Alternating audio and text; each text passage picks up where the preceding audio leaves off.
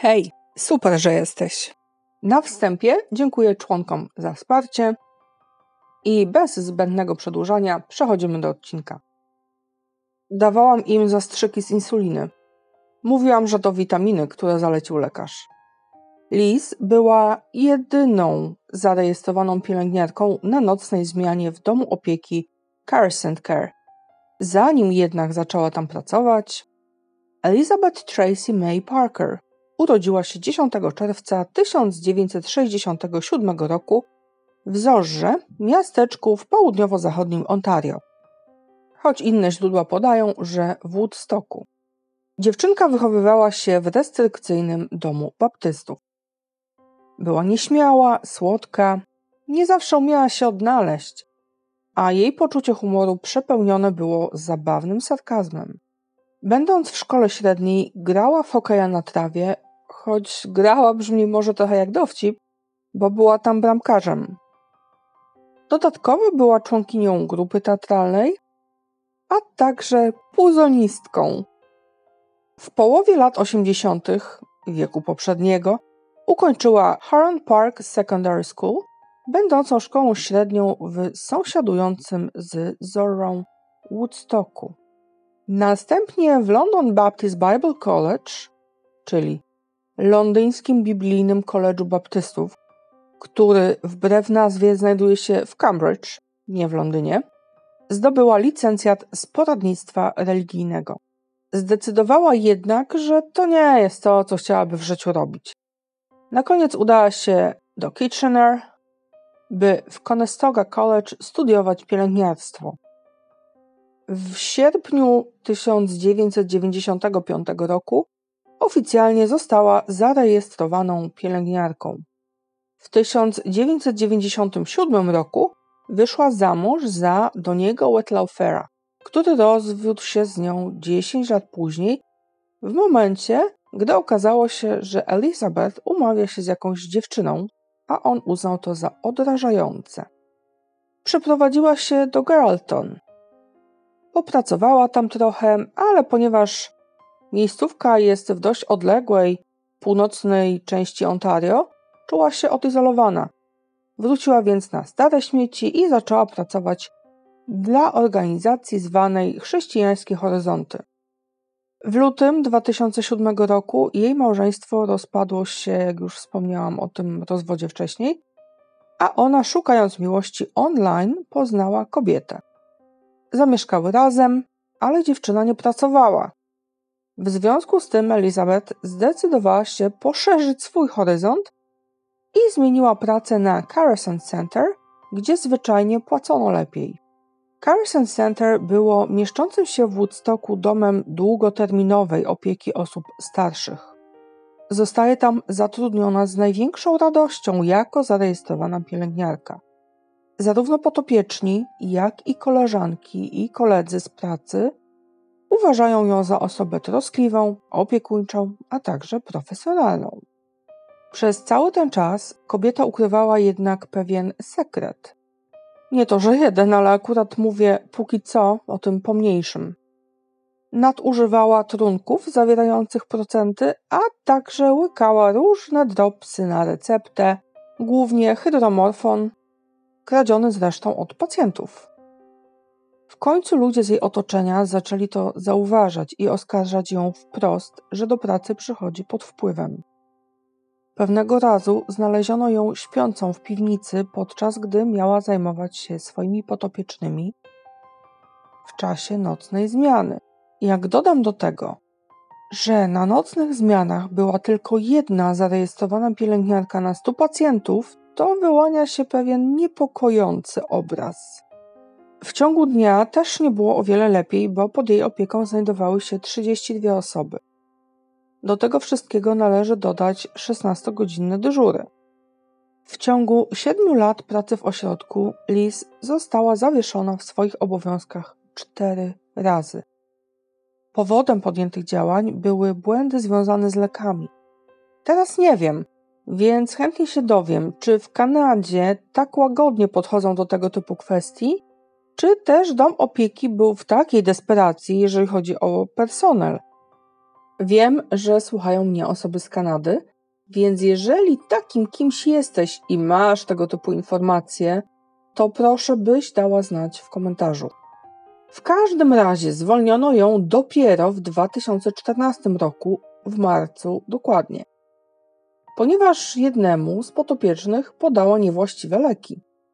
Zakładam też, że nie pierwszy raz, ale tym razem pacjent prawie wykorkował. Zanim jednak ją zwolniono, to przez te 7 lat pozwalała sobie na eksperymenty medyczne na pacjentach. Wybranym przez siebie pacjentom robiła eutanazję ze wskazaniem. To znaczy, ona wskazywała, kogo wysłać na drugą stronę. Pierwszą osobą, której zapodała odpowiednio wysoką dawkę insuliny, był 84-letni James Silcox. Mężczyzna zmarł 11 sierpnia 2007 roku. Elizabeth stwierdziła, że insulina trzymana w lodówce była zwyczajnie łatwo dostępna. Po całej sprawie czuła się okropnie, ale poszła do domu i poszła spać.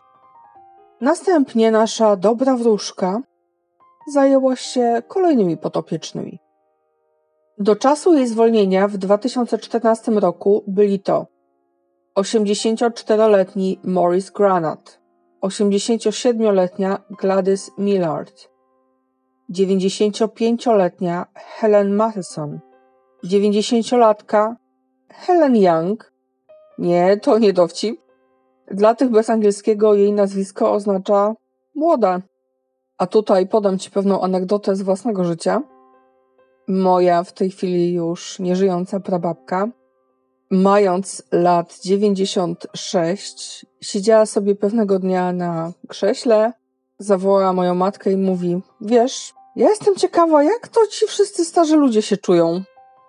No, także taki był z mojej prababki numer. A tutaj w dalszej kolejności 79-letnia Maureen Pickering oraz 96-letnia Mary Zurawiński. Zakładam, że kiedyś było to pewnie nazwisko Żurawińska. No ale według Lizzie Mary musiała być następna, bo powiedziała jej, że tego dnia umrze. Elizabeth zapytała ją, czy aby na pewno, na co starsza pani miała odpowiedzieć: Tak, połóż mnie do łóżka, odejdę. Nasza miłosierna duszyczka stwierdziła: No dobra, po czym poprosiła inną pielęgniarkę, żeby pomogła jej zabrać Mary do łóżka. Na taki znak z niebios nie można być obojętnym. Wiemy, jak się to skończyło. Kilka innych osób dostało zbyt małą dawkę. Za Michaela Priddle lat 63 czy Wayne'a Hedgesa lat 57 w ramach zarzutu dostała zarzuty o napaść oraz usiłowanie morderstwa.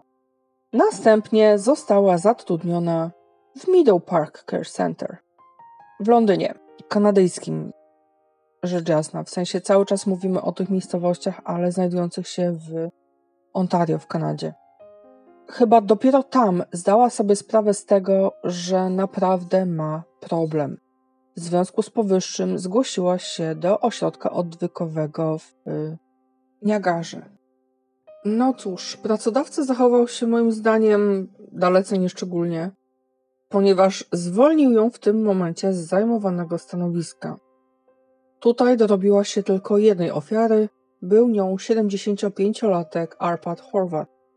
Abstrahując od tej konkretnej sprawy, w momencie, kiedy ktoś zdaje sobie sprawę z tego, że ma problem i sam zgłasza się po pomoc do odpowiednich ośrodków czy instytucji, to uważam, że otoczenie tej osoby powinno się po pierwsze cieszyć, a po drugie wspierać taką osobę.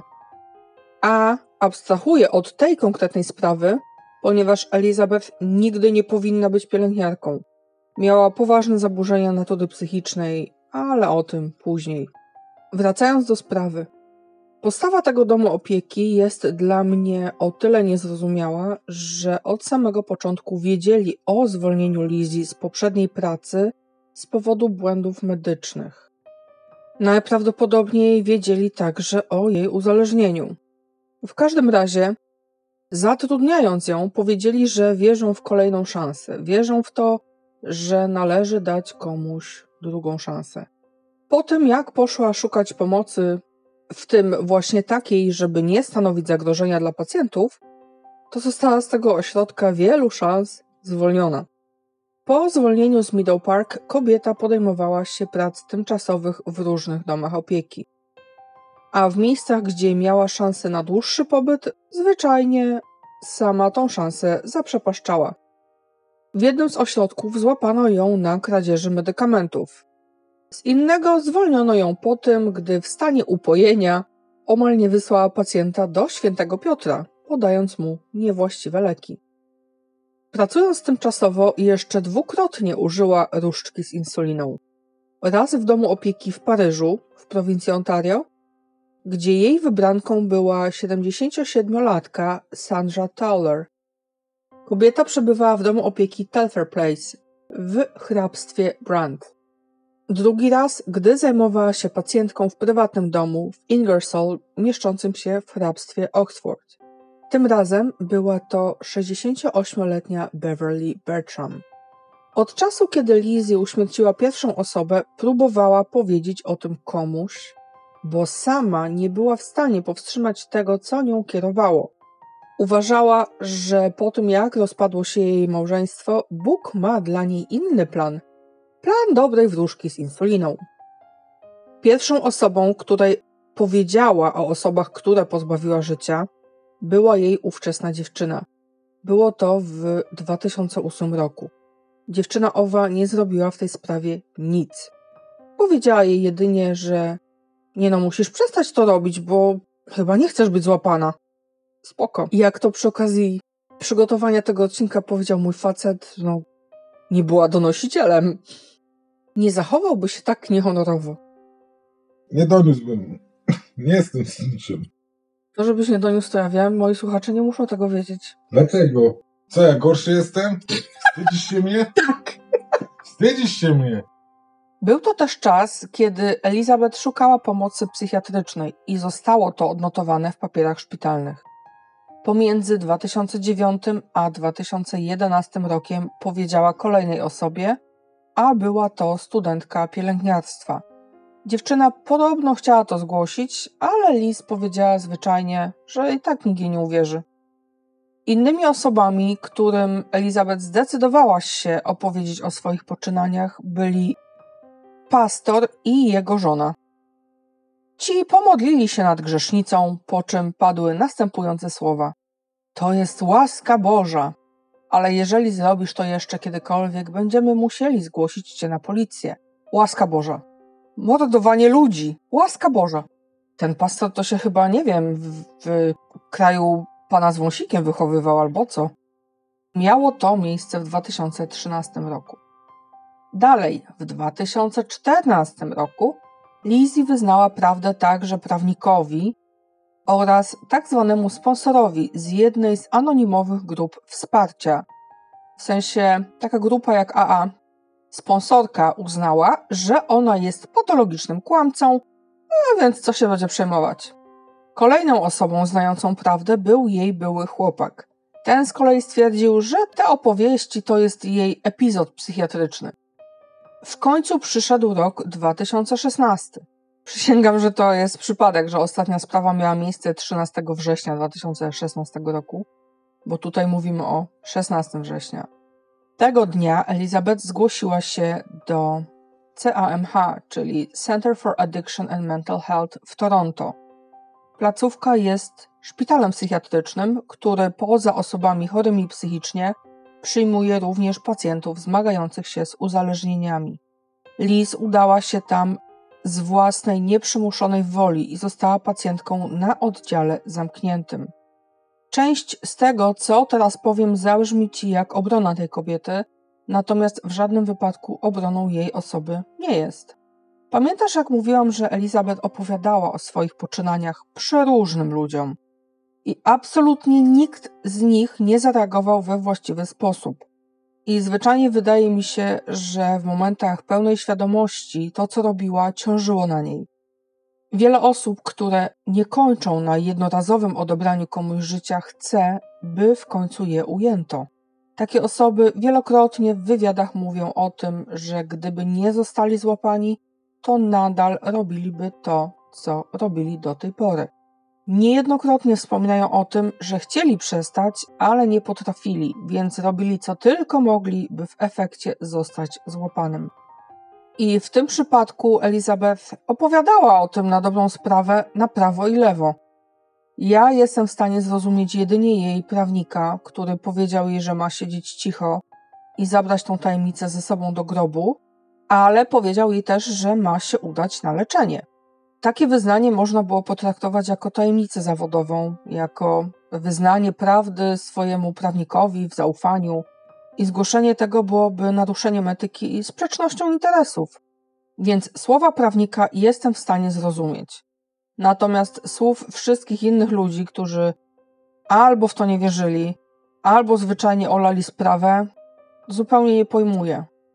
Zwłaszcza, że gdyby pierwsza osoba zareagowała, to udałoby się zachować życie sześciu osób.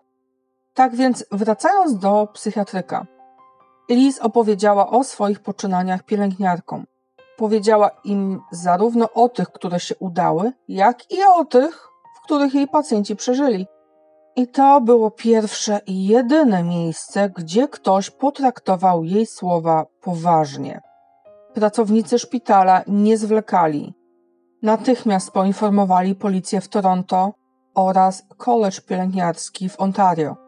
Następnie Elizabeth osobiście spisała swoje zeznania, a ponadto wysłała e-mail do koledżu w Ontario.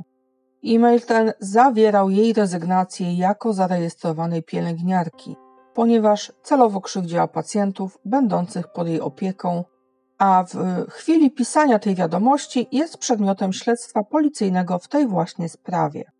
Ktoś z pracowników szpitala psychiatrycznego przesłał, w zasadzie przefaksował, Całe czterostronicowe zeznanie napisane odręcznie do śledczego z ramienia koledżu pielęgniarskiego.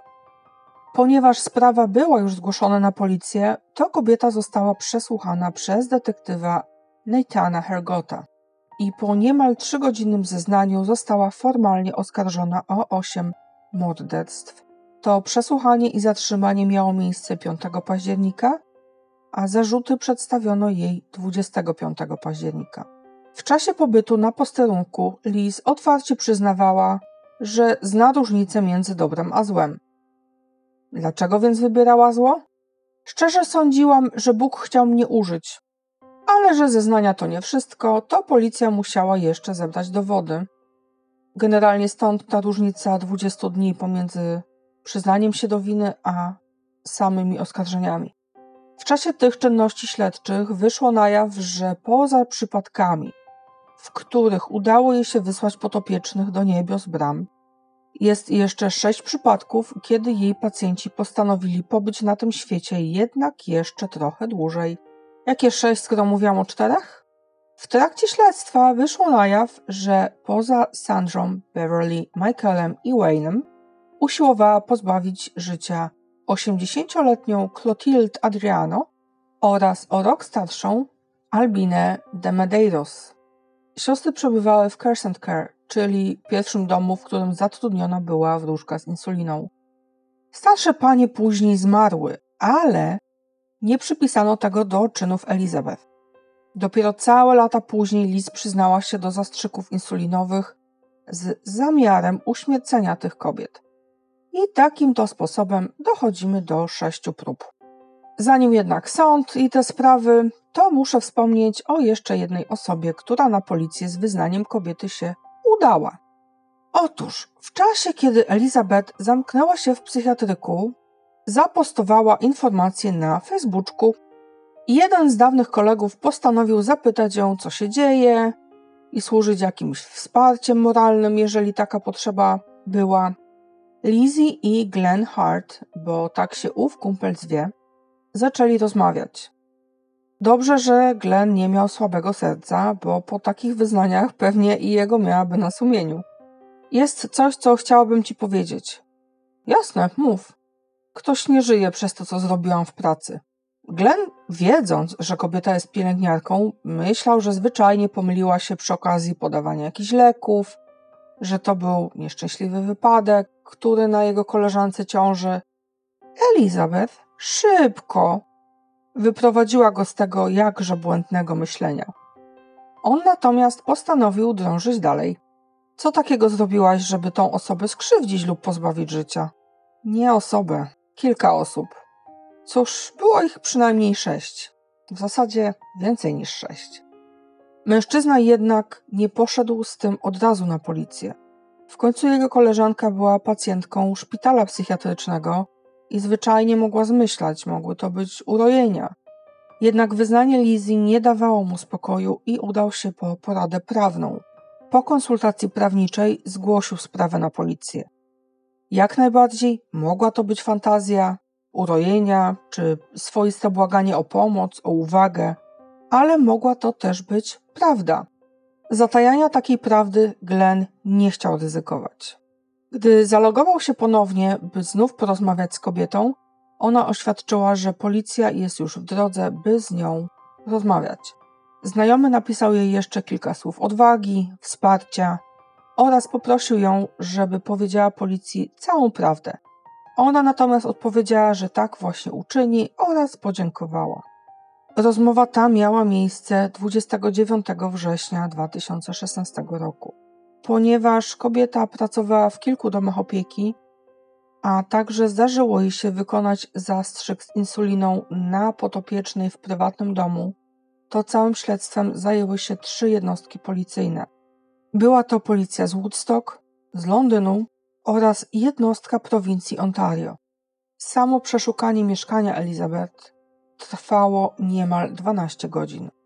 Przed przyjęciem do szpitala psychiatrycznego Lizzie przez pięć tygodni pracowała w St. Elizabeth Healthcare. Postanowiła odejść z tej pracy, kiedy powiedziano jej, że będzie się zajmowała dziećmi chorymi na cukrzycę. O ile podanie ekspresowego biletu do nieba nie stanowiło dla niej problemu w przypadku osób w bardzo zaawansowanym wieku, o tyle absolutnie nie chciałaby ten wewnętrzny głos wziął nad nią górę w przypadku dzieci. Do czasu sprawy sądowej Elizabeth przebywa w Vanier Center for Women w Milton w Ontario. Tam także zdiagnozowano u niej chorobę afektywną dwubiegunową oraz rozpoczęto odpowiednie leczenie. Zrezygnowała z prawa do procesu wstępnego na rzecz procesu właściwego. Sędzią orzekającym w sprawie był Bruce Thomas. Powiedział, że siła, z jaką rodziny poradziły sobie z tym, co słyszały na sali sądowej, jest imponująca. Obrońcą kobiety został Brad Burgess. W sumie przedstawiono jej zaledwie 14 zarzutów, do których się przyznała. Przeprosiła także rodziny ośmiu osób, których pozbawiła życia. Jednocześnie zaznaczyła, że zdaje sobie sprawę z tego, że żadne przeprosiny nie są wystarczające. Powinnam wcześniej otrzymać pomoc. Zabrałam wam coś cennego i zabrałam to zbyt wcześnie. Sędzia Bruce Thomas odczytał jej wyrok 26 czerwca 2017 roku. Elizabeth Wetlaufer została skazana na ośmiokrotne dożywocie z możliwością ubiegania się o zwolnienie warunkowe po 25 latach. Do marca 2018 roku odbywała swoją karę w Grand Valley Institution for Women w Kitchener w Ontario. W marcu natomiast przeniesiono ją do placówki w Montrealu, gdzie jest leczona. Nazwy placówki nie podano. Ciężko uwierzyć, że przez tyle lat pozbawiła życia jedynie 8 osób. Do tych ośmiu się przyznała. Ogólnie cała sprawa wyszła na jaw tylko dlatego, że Elizabeth naprawdę szukała pomocy dla siebie i dla swoich pacjentów i mówiła o tym, co zrobiła czy co robi. Najgorsze jest to, że na jej wyznania nikt nie raczył zareagować. Przygotowując tą sprawę, dziwiło mnie, jak wiele razy kobieta próbowała poszukać dla siebie pomocy, robiła różne rzeczy, czy mówiła różne rzeczy, żeby ją złapano, żeby przestała, i nie przyniosło to żadnego rezultatu przez 9 lat. Gdyby nie to, że poszła w końcu do placówki leczniczej, że po raz kolejny wyznała to, co, co robiła i co, no, wydaje mi się, leżało jej na sumieniu w jakiś sposób, i oni potraktowali ją poważnie, to nie wiadomo, gdzie poszłaby do pracy później i ile osób jeszcze pozbawiłaby życia.